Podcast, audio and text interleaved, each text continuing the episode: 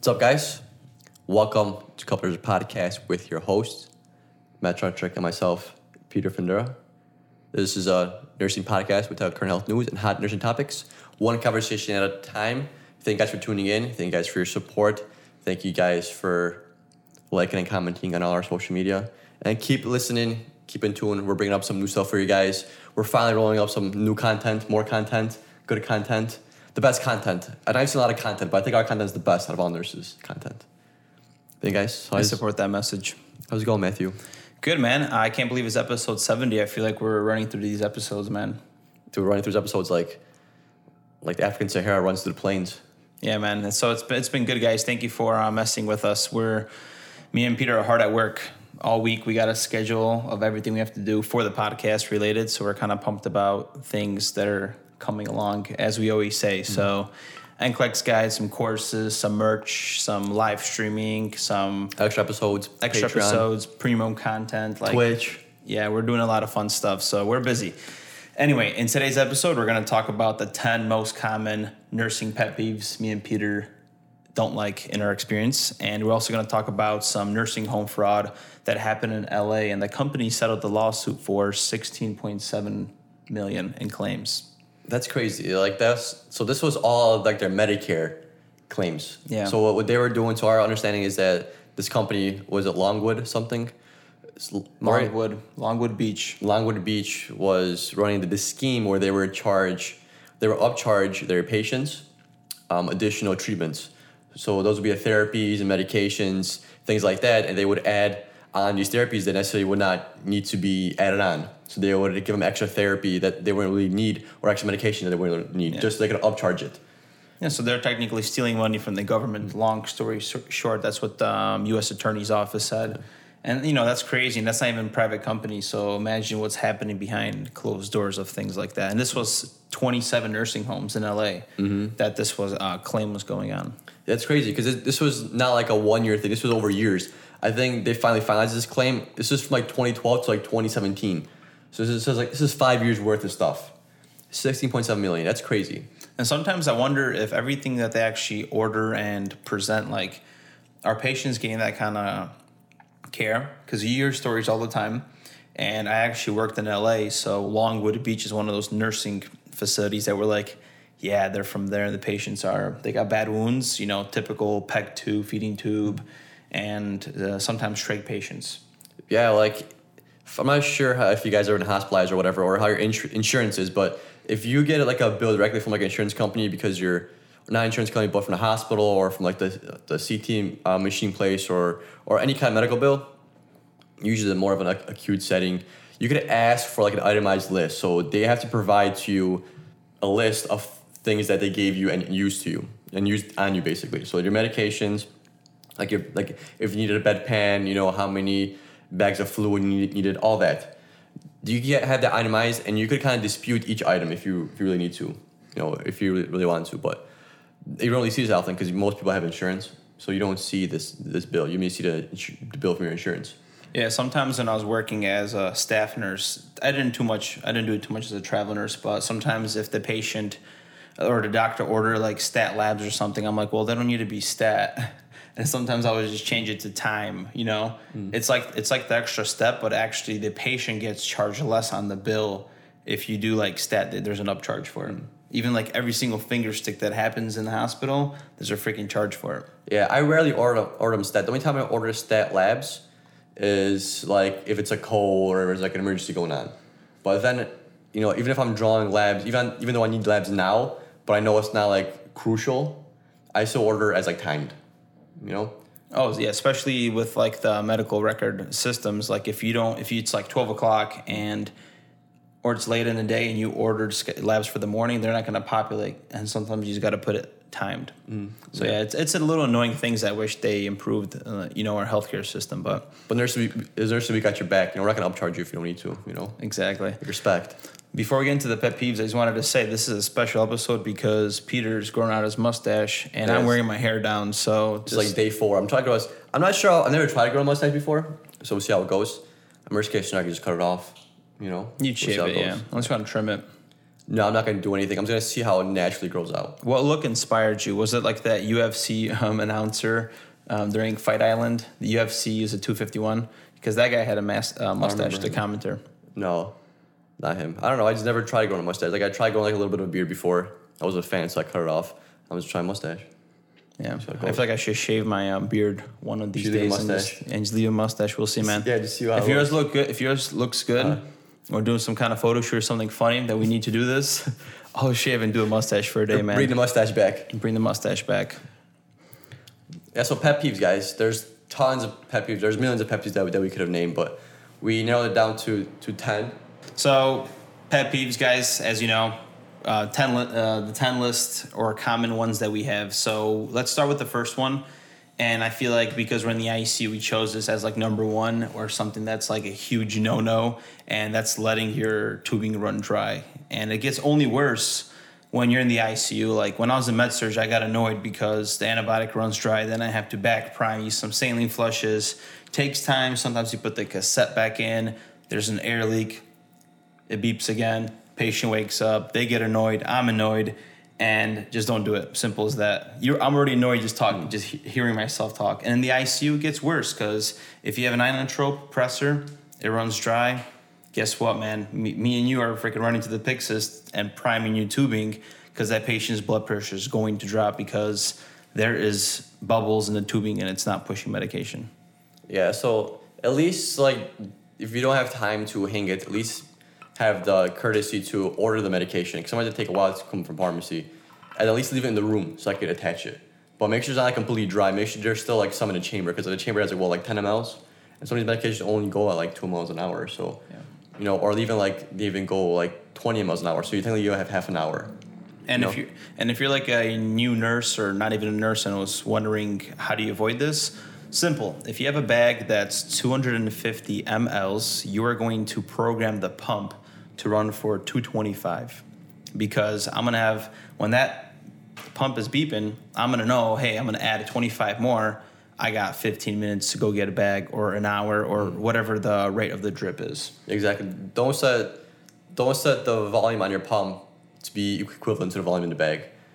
Why? Because like Matt said, it's gonna run dry and it's, it's gonna piss people off. And sometimes, dude, like the the issue isn't always like us having to, you know, spec a new bag or prime a new tubing. Sometimes it's just like we know it takes long to make a pharmacy. Yep. And it's not necessarily that it takes us long to do it, it just takes us long to get it.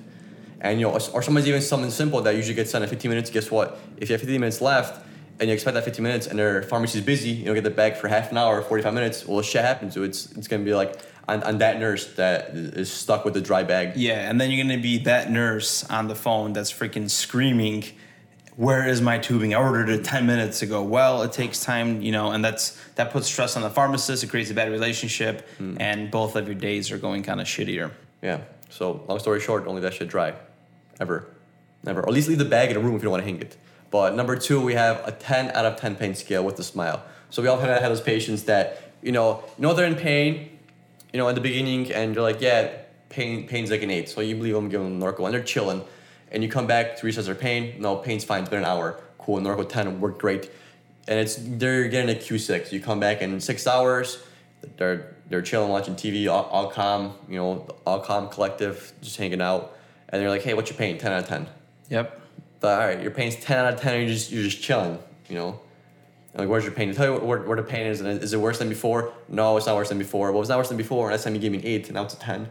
Like, you know, it doesn't really, really make sense. But Or you have patients that tell you it's ten out of ten, and you go to get some medication and they're like snoring. Mm-hmm. Jeez, man, the pain must be so bad. It just made you fell asleep, huh, sir? yeah, is that some shit? Like, and like, once you say you have, you have pain, like, we can't say, no, we're not going to give you pain medication, you know? Like, Yeah. either way, we're required to, to give it to you, you know? Yeah. I could, there's been times where, you know, I've had arguments with patients, like, no, you're not gonna give me Norco. Like, they ask for a Norco. I'm like, you don't really need a Norco right now. Like, yeah, I do trust me, I need a Norco. I'm like, no, you, you really don't because, like, you're fine, you're hanging out. And you just want it just, just to get, like, the high from it. You know, it is a drug, it's an, it is an op- opioid, and some people just want to chill. They can chill pretty hard. I mean, definitely, man. And I, you have those patients too that like their cocktails, man. Mm-hmm. Let me tell you, some of them like their Benadryl 25 milligrams, and they like that first, and then let's chase it down with some Dilaudid, and that's what I need for nap time. Mm-hmm. You're gonna be Sleeping real good. You're gonna be sleeping really good. I'm gonna have to be throwing a little bit more, couple liters of oxygen on you because you're kind of breathing way too slow. Yeah, but put, turn the apnea alarm off, dude, because it's gonna be going off, man. I have those patients where, where they're, like they they sleep fine, like one night, and next night you like, just apnea alarm keeps going off, and you realize yesterday I didn't give a Norco, but today I give a Norco ten. And this guy's like, respirations respirations are lower, but you know it's it's fine, like they're stable, but you know not. I don't think I've ever accidentally overdosed my patient. I don't think I have. I know it's people have done, it, nurses have done it, and you know it's something that, that, that, that does vent. happen. Yeah. Well, you can't really overdose someone on because someone's breathing, breathing for them. But if you just you- couldn't wean them. Well, yeah, well, yeah. If you want to see Peter's being a smartass in a nurse field here, but you technically did snow them, and they're not responding to pain. Yeah, but that, in the ICU, it's a different ball game. You have to kind of do it sometimes. Depends on the scenario. We could get into it with like some ICU episode, right? Yeah. Yeah. I mean, once they're in ICU and they're ventilated and sedated, like you, and you know, they're on these drips. You know, like you do like like the RASS scale and everything, and you just kind of guess. Yeah, you estimate basically. You know, Yeah. because I can't tell you anything. You know. It- It's subjective, you know, Mm-hmm. and just like pain, to wrap it up, it's subjective. So no matter what you feel like is wrong with the patient, if the patient says 10, you're to be pushing that medication, right? It's just part of the game. Yeah, and you don't know like it's the thing is they're like sedated, but you don't know how sedated they are really. You know, until you like start weaning them. But like they could be sedated enough for you to look at and they're comfortable, but they might not be comfortable. They might be like going through pain. Like the ET tube might hurt. They're just maybe they have a bunch of ulcers or something that it makes them uncomfortable. So sometimes it's better to do a little bit extra than to not do enough and like somebody that's intubated and stuff. You know. Agreed with you. Mm. Third one. So you know when you're about to go get your patients and you're about to get a report, and the nurse says, "I had such a busy shift. I didn't read any notes." Uh huh. You didn't read any notes. So as soon as you hear that statement, basically, moral of the story is you're gonna have to figure out everything on your own. So you're gonna get a report from the nurse. She's gonna tell you what she knows. And sometimes they know a lot. I'm just like, yeah, you're fine. You're just freaking out. Just breathe, relax, Susie, we'll call her. Um, and it's like, and you have that, but sometimes really, you know, they didn't read any notes or, you know, patient came at 3 p.m., but it's 6 o'clock. So, hey, three hours, you could have caught up a little bit. There's scenarios, you know, um, change of shift, you get a patient in 15, 30 minutes. So, not Yeah. talking shit, but what sucks is you're going to just read, re- be reading notes at the beginning of the shift to kind of catch up. Yeah, the issue is if it's like uh, continuous. Yeah. Like if it's the same nurse over and over again. Hey, I didn't read any notes. This is all I know. Because even if she tells you a lot, not necessarily mean it's right. You know, that, that's as soon as the nurse tells you, hey, I didn't have a chance to read all the notes, you kind of gotta take her whole report with a grain of salt. You gotta double check everything because, like, like she said, she hasn't fully read, fully read or read the notes, so she has exactly know what's going on with the patient. So it's your job to figure out what's going on with the patient. You know, compared to just getting a report day in day out on the same patient, it's easier to flow, easier to do things like that. But when you have a new patient that comes in, a nurse hasn't read the notes, doesn't sure what's going on, it's your job to kind of figure it out. Especially if even if a patient has been there a week, guess what? It's supposed to be the first that, that, that the nurse has a patient. Yep. You kind of got to figure out what happened from step one, you know, to where they are now. Because there's no continuous flow there. Yeah, you're doing a scan of the room. You're definitely doing that. And sometimes you might get a report um, outside of the room, not in the room. It does happen. Culture, right? Let's call it that. And you better go in there and assess your patient, like to make sure everything's good. Sometimes a patient was on a assess them, bedpan. assess them after the report. After, I hate that's not that's what we should put that. A nurse that's assessing the patient while you're giving her report. Yeah. That's that's annoying, dude.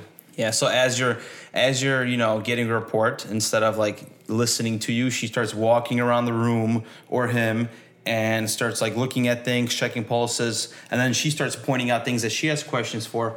Well, Susan. I'm gonna tell you about it, but you're not letting me finish because you're in the room trying to run the show. I'm the I'm the nurse that had the patient for 12 hours. Let me run the show right now, okay? And that's what I tell nurses when I when I like get on shift, and they're like, "Where do you want to Where do you want to do report?" And I'm like, "It doesn't matter. You're running the show.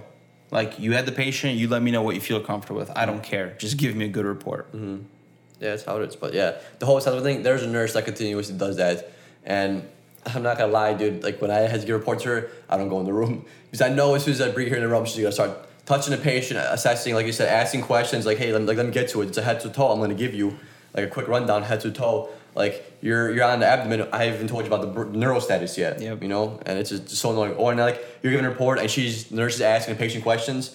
Like it's like then you have two people talking at the same time. So what the hell are you Yep. listening to? You know, it's like weird. It's dis- disrespectful as well. Like not necessarily assessment is not really disrespectful, but it's just like waste of time. But if you're asking a patient questions while I'm giving you a report, that's pretty fucking rude. You know. Yeah. And you know what's interesting? When you're a travel nurse, you're getting report from so many different patients, eh, so many different nurses. Like you start picking up on it really quick about how people are. Or at first, like I was with this one nurse and we were just kind of like clashing. Like you know, me and her were bumping energies. I, and I knew it for a fact when I was getting a report, and then she kind of mellowed out because she thought I was like being very aggressive or like, hey, let's do it here, let's do it that. I just like report in a specific way.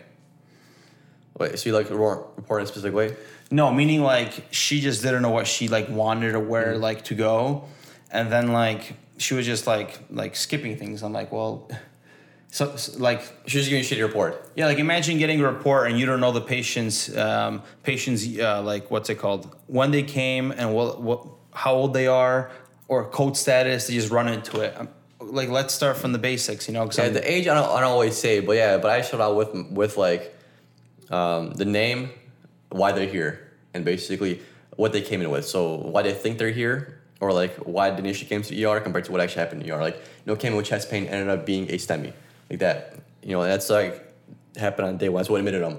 Because a lot of times you ask the patient, what is he here for? They don't, they don't know. yeah, they've been there for 15, 20 days. Yeah, but, but you know what he came here for? It's like the first thing you should start with is why is he here in the first place? yeah, that's how And like starting report. Yeah, and a good report is I don't gotta I don't need to know day by day, you know, events. I just need to know the the important ones. Like, you know, um, let's say a patient came here with, with chest pain, you know, on August fourth, started him on, you know, um, dobutamine on August eighth, took off took him off the dobutamine, put on Primacor. Now we're gonna plan for Primacor at home Primacor. Yep. You know, and then August 11th or August 20th, they're doing an LVAD workup. Like, you know, you don't necessarily gotta tell me like if they're on pressors. You could just tell me that they were on this pressor before at some point. You don't gotta tell me the exact date. I don't, I don't really care about that so much, but you know, just tell me that they have been on on norepinephrine before, so you kind of know, hey, maybe some blood pressure issues. That's what I should monitor for, you know, or maybe, hey, yeah, they they just got off Cardene two days ago, you know, so let me know that it's like recent, so I should watch for hypertension or like a rebound hypertension, or are they adding new meds? So some kind of background report has to, has to be like, like given, you know. Yep. And even when you get a patient or like a new admission, at least you get something. So at least pass that on. Don't just say you don't know what's going on, you know. I agree with you, man. A lot of passion there. Number three, right? So number four, having to take manual blood pressures in the ICU and mm-hmm. specifically orthostatic blood pressures. Yeah, dude, orthostatics suck. Like LVAD, when we have LVADs, that's kind of a pain in the ass too because you gotta take the blood pressure every hour manually, and you know that's kind of a, kind of a hassle compared to somebody that's like would be in his shoes, but let's say like a tele where they would do every two hours or like a step down where they would do it every two hours because that's total pressure a day. It means you gotta be there. I know you gotta be you gotta do your hourly rounding. You should be in there every hour, but doing these hourly blood pressures is kind of annoying sometimes. And they throw orthostatics orthostatics in there. Like every what four hour they, they have us do orthostatics sometimes, and Yeah. it's, that's three blood pressures that we gotta take in like a small time frame. Yeah, orthostatics, so you got to take one uh, laying, one bedside, and then one standing up. Actually, Yeah, it's not that it's hard. It's just that it's time consuming, you know. Yep. And especially if you gotta do it at night. So if you gotta do, do it at like 8 p.m., not a big deal. But if you gotta do it four hours later at two, just like, damn, yeah, we just got up at two o'clock in the morning, and then four hours later again at six o'clock in the morning after you just woke them up at two, you know. and I feel like this is very geared towards you. I've of course had them. I feel like they're more frequently for you because you are working more specifically with heart patients. You know. Mm-hmm. So number five, tangled cords and lines. Yeah, dude, lines, man. I hate when lines are tangled up.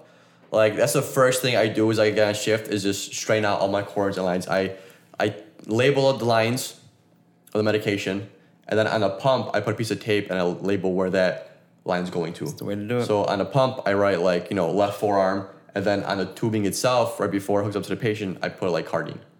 So that's, that's why I know. And I always try to leave one area with just like a KVO. So if you have a lot of central lines, let's say you have like four central lines, I always try to have one with like a KVO with it, with it just saline, just in case for emergency. So you you actually write where the IV is coming out on the tubing. You label it not like tubing. that. So on the pump, on the pump. Okay. I label where that tubing is going. So on That's the pump. I pull left forearm, but on the actual IV tubing, I fold a little piece of paper and I put like Cardene on it. That's cool. Okay. I label it. I just never put on the pump. Sometimes um, po- hospital policy is interesting and they don't allow you to put it on there. Oh. It's it's goofy. There's some hospitals like that. I'll do it anyways. I don't think we're supposed to do it in ours, but I still do it. I don't even know, but I do it. it could be a night shift thing too, where hey, you do like sometimes night shift.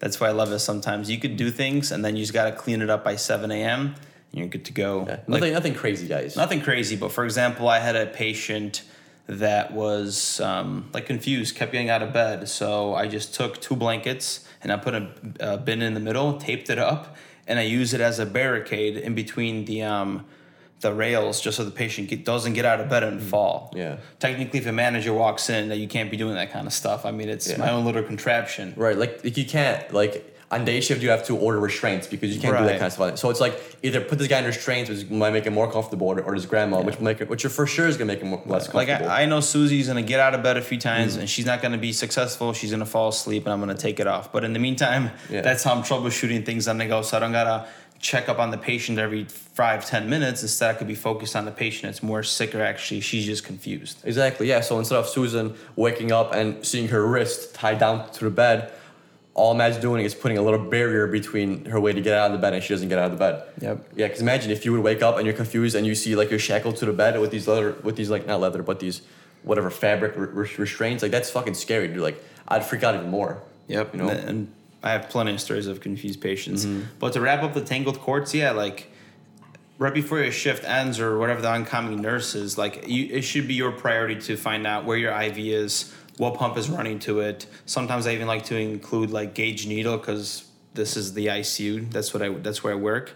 And just fix it up, make it look clean. You know, untag- untangle the patient. I like to always put my heart monitor through that little pocket. I hate when people just let it hang everywhere. Mm-hmm. So yeah, it just it's just like nursing housekeeping i would call it you know just like the firefighters have their own little course of action mm. we have our own course of action too Yeah, guys, trust on this one. Like, you're better off doing this at the beginning of your shift compared to the beginning of, or it's better to do this in the beginning of your shift compared to the last. Yep. Because you never know what might happen. You always have your cords, lines, you know, neat and not have anybody trip over them or you not knowing where your access is. Yep. Just do yourself a favor. Just do it as soon as you get it. Get to the patient. As soon as you get a report, walk your happy ass ass in there and just label everything and make it tidy. exactly number six so whining co nurses and co-workers So it's like I understand like some days mm, some nurses are busy busier than, than others, you know, but the it's annoying when you have that nurse that is always complaining by you but doesn't ask for help. Like I'm like I would rather have a nurse ask me for help, like, hey, can you help me with this? Can you help with that? And let me help to make your day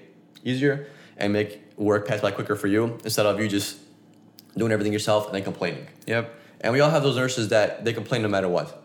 Like they're always gonna like gonna talk some shit about something. Nothing's ever good in their workday ever.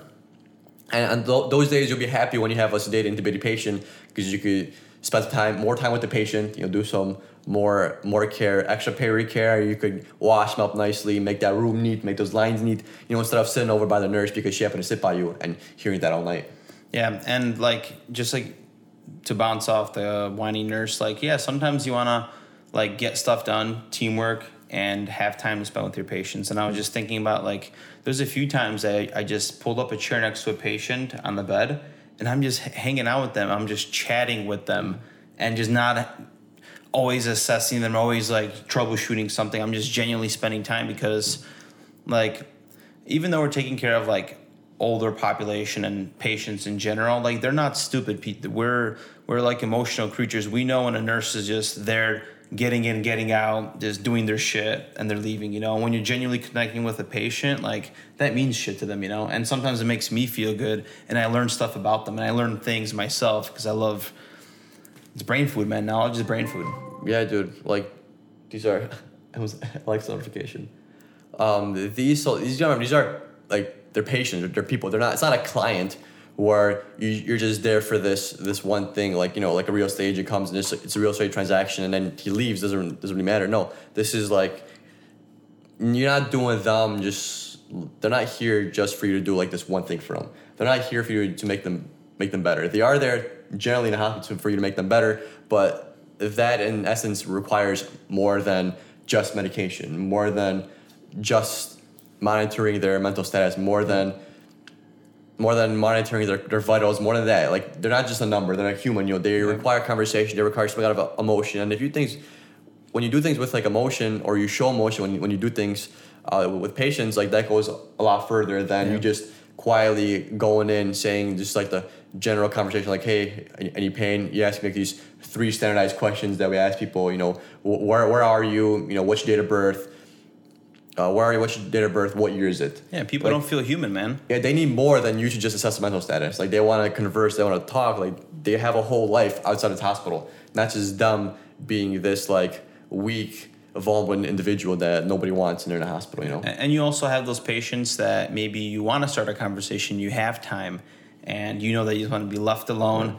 They ask basic things. You kind of ask them questions to kind of like you give them opener statements so mm-hmm. they could kind of have some kind of time to talk, and they just like are closed down. And you're like, okay, I, I respect that, and I'm just gonna continue doing my job, and I hope you're you know a quiet patient. yeah, yeah, I know. It's, it's how people are sometimes. Sometimes just when left alone, you know, they they go. Everybody goes through these things differently, so you Yeah. got to figure out your patient. That's why it's nice to have the same patients like for a nice stretch of days because then you could you know get to know each other.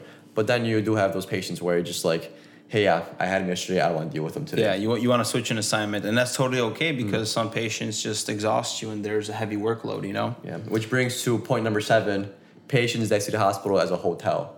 five stars, baby. Five times you come in, you I have five different tasks for you. Get me an ice pack. Oh, I want a cup of ice. Then you want something else. Oh, you know what? I think my, my pain's coming back, and you're just like running back and forth Mm-hmm. with that one patient, and you know that sometimes they just take advantage of you, man. Yeah, that's annoying. But a good way to like take care of that is like write or write or tell them when you're gonna be back. Like, hey, yeah, um, it's it's eight o'clock. You know, I'll be back here at like eight forty-five. If you need anything else, I gotta send my other patient. Like, tell that patient other things you have to do. Don't don't do a HIPAA violation where I have to go straight cath Susan George in room twenty two oh three. So I'm not gonna be back here until forty five minutes. Don't go like that in depth, but like share some of the stuff you gotta do. So like tell the patient, hey, I'm else else you need, and they say no. Be like, all right, I'll be back at about an hour, hour and a half. I gotta make a few phone calls to the doctor. I gotta read over some notes, and I gotta check them out on the patient. Then they're kind of more understanding of why you're not there every fucking two minutes. Yeah, and ultimately, if you have a patient that's walking over you, like you got to stand up for yourself and not take it and say something because if you don't have standards for yourself, they're gonna walk over you. And there's those people that manipulate you as patients. You know, we all have it. Just just cut it short. Be respectful, of course. Like I'm always courteous and show professionalism, but just be professional and just like be straightforward. Hey, I'm not gonna put up with this, or hey, let's group things together. I have another patient that's sicker than you and they require care as well. I can't be in this room the whole entire time, even though I would like to if I can, you know? Right, knowing your your threshold and kind of setting up standards for yourself and and, and patient. Like there's patient expectations. You know, knowing that that's what what means to be professional. Because instead of you know you getting agitated each time this guy hits a call out every five minutes and then you exploding on a patient, it would be a lot easier for you to make these expectations clear and these time frames. You know. I agree with you, man. Number eight, doctors that abbreviate everything, including their notes, and doctors that copy and paste their notes. The abbreviations I've never really had any, any issue with, but the copy and pasting, yeah, that's annoying. There are some doctors because you know there's a lot of specialties that, that go through and like the the primary or the attending might not you know know everything's going on or he might not see the patient every day. It's more like the endocrine and cardiac and pulmonary doing their doing their doing their thing because they're the one leading the leading the treatment basically. So the attending is they're just basically as like a almost like a, like a third party. It's relaying information between between like the different either groups or relaying information between like the family and the patient or the patient and, and the nurse and like or the doctor or just explaining stuff. So basically what I'm what I'm saying is that these people sometimes copy and paste notes because they're not the ones leading the care, so they're not 100% sure what's going on exactly day by day. So just copy and paste what they did yesterday onto today. So you're just like so their notes are pretty much useless because you don't if you're telling me you did the same thing you did yesterday and today, then what's the point of me looking at, at these notes every day? You know, so you're better off looking at somewhere else at like different specialties because there those usually are more specific. But yeah, copy and pasting tells us nothing and it's even more frustrating. And then doctors get upset. Why are you calling up? I did, I explained it to the patient. I re-added this, but it's like doc, like how am I supposed to know you, you did all this if you just copy and pasted your notes? Yep. You know, it's kind of annoying and frustrating. Yeah, that's and that's one thing with healthcare is communication. Things like that, like communication gets lost. The nurse had a busy report or a busy um, shift with another patient. They give you a shitty report. Doctors copy and pasting notes. Like you're just troubleshooting and figuring things out sometimes, and that's messed up. And I want to, you know, deliver great care to everybody, and sometimes I can't because of the lack of communication with my colleagues. Yeah, and it happens. Dude. Like we as nurses, we kind of learn to deal with it, and then that's where our troubleshooting and that's where our experience comes into play. Because if this issue has happened before, you know, you know how to fix it. You know, but then like it's hard to establish establish any kind of change if you're just fixing these things. you know? Yeah, and that's like, and then it, that adds on to burnout and everything else. You know, like it's it's one of those things that you just add fuel to the fire of freaking healthcare nursing, man. Cheers to that. Yeah, yeah, guys, respect, dude. So number nine, so communication is very important, but there's those times where you just can't seem to get out of the room. The patient just keeps talking. It's just it's not necessarily the conversation is, is, is great. Not that you're having a good time or you're enjoying the conversation. It just it just keeps going on and on and on and on. It's kind of boring and it's kind of wasting your time because it has no subject really. But guess what? You don't want to be rude, so you kind of go along with it. And then five minutes has turned into fifteen, and you're just like, damn, I've been here for such a long time. And sometimes you don't want to walk into the room because you have things to do. Mm-hmm. And, you know, sometimes our colleagues, what they do is you basically tell them, hey, um, Pete, I'm going to go into Susie Q's room. If I don't get out in seven minutes, give me a buzz, man. Mm-hmm. And then I'll pick up the phone. I, I have to go. My patient's calling me. Yeah. I got to leave the room.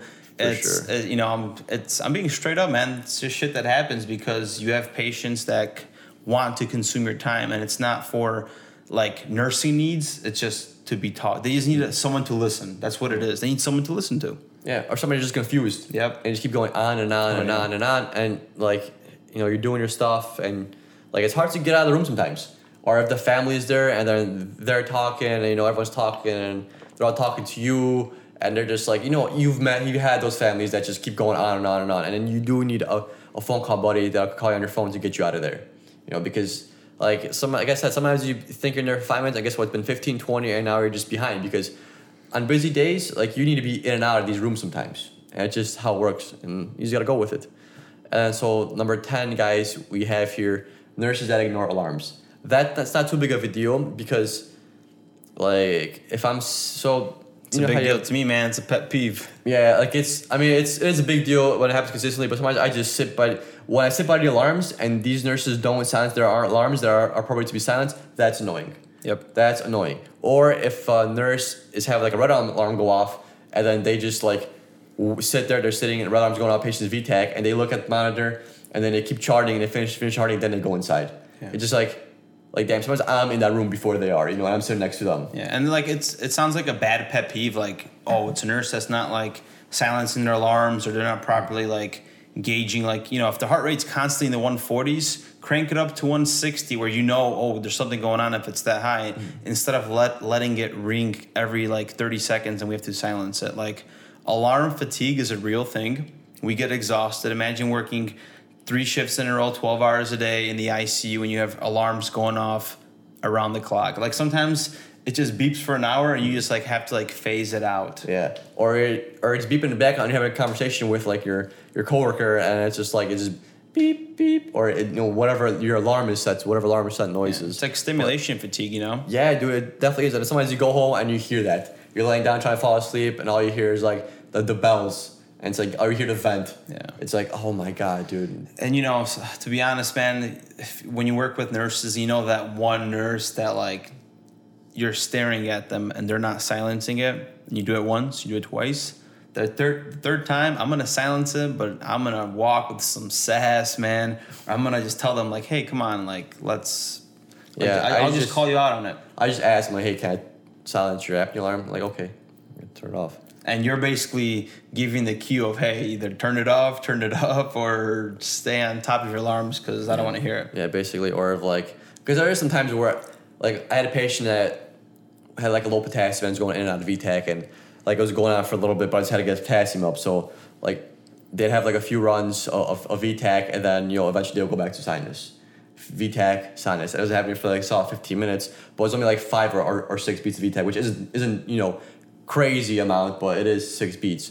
And you know people were like you know like they're coming in and out of the room. I'm like I'm like I'm, I'm sorry, like this is like this is what's, happening. It's gonna happen for another 20 minutes. Happened yesterday. Fixed potassium and you felt better. Those but those I can't turn off. Like Yeah. like I mean technically I, I have for like that gentleman I did because you could set the alarm to what it it'll only alarm if he has eight runs of VTAC.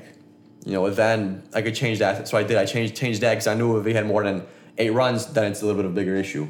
You know, because then what if he he gets sustained? But like like the six every few minutes weren't a big deal, so I just turned off the six. I set it to eight. Yeah, or just like for example, um, some hospitals don't allow you to titrate it down. So like on the tele unit in Kaiser where I worked, you only could go down to like 45 Brady. And sometimes you have a patient that's just chilling in 39, 38. So that alarm is going off constantly.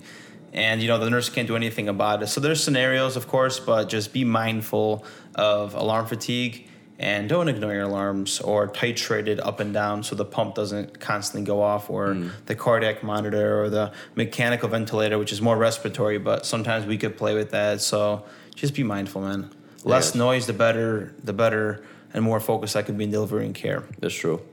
Hey guys, so that's about it. Anything else? i also wanted to say that speaking of alarms you can't turn off um, arterial lines usually um, the blood pressure the blood there? pressure you're not supposed to because um, an arterial line is basically directly into your artery Mm-hmm. if a patient pulls it out and they're confused and your alarm is not going off they're going Mm-hmm. to bleed out because someone has to apply pressure on the arterial line so it's a huge i used to do it i did not know man Mm-hmm. no one told me about it and then i went and someone was like you're not supposed to do that and i got kind of like I was like, you know, like at first I was like, like being like, oh, okay, like why are you touching my shit, right? Type of thing. Like I like I've always done, it. and then I'm like, you know what? That actually makes sense. I'm never going to do that again. So that was my little lesson that I Really? learned. I never turn off my alar- alarms. I would adjust the settings. Like I would raise the systolic to alarm if it's greater than like you know 160, and it, or if it's like lower than like 90 or lower than, than 80, then I would I would change those parameters. But I would never turn off. I never turn off the alarm. I don't even know how to turn off the alarm to be honest. You click on it, alarm off. Like it's that Like, easy, man. I'm just you guys letting want you to turn know. off alarm, just click it. Alarm yeah, off. no, man. Couple nurses f- Yeah. charged with blah blah blah. Yeah, no way, no. All right, guys. Well, thank you for tuning in. So today, what did we go over? Today? today we went over about that Longwood nursing home that got charged with with fraud with Medicare Sixteen fraud. point seven million dollars a lot of cash. You know, that could have been ours, but you know, hey, tax breaks, right? tax breaks, indeed. And then we went over the pet peeves that nurses have. So pet peeves were letting tubing run dry, super annoying. A 10 out of 10 pain scale with a smile on their face. Yep. Um, when you're about to get a report, nurse tells you that they haven't looked anything up, no notes, no information. Number four was having to take manual blood pressures or orthostatics. Time consuming, not hard, just pain in the ass. Tangled cords, cables, and lines was number five. That's one of my biggest pet peeves. Whiny coworkers, number six. Number seven, patients who see the hospital as a hotel. Always five stars, man. This is this is the Hilton over here. Yep. And then we have for number eight, doctor abbreviations and copying and pasting of physicians' notes, which is pointless and super non-informative. Right. They got to get paid, man. You know, they So- drop a note. Yep, it's been doing the same thing for the last eight days, huh, Doc? Yep. Same assessment, same same vitals, man. Dude, This guy's great, great shape, great job. And then number nine was when you try to leave the room, but your patient just keep talking, just keeps keeps going. Ring, ring. Yeah, you have your homeboy nurse call you, you know, hey, hey, I gotta leave. And number ten was nurses that ignore alarms. Silence it. Peace out, guys. Have a good day. Peace.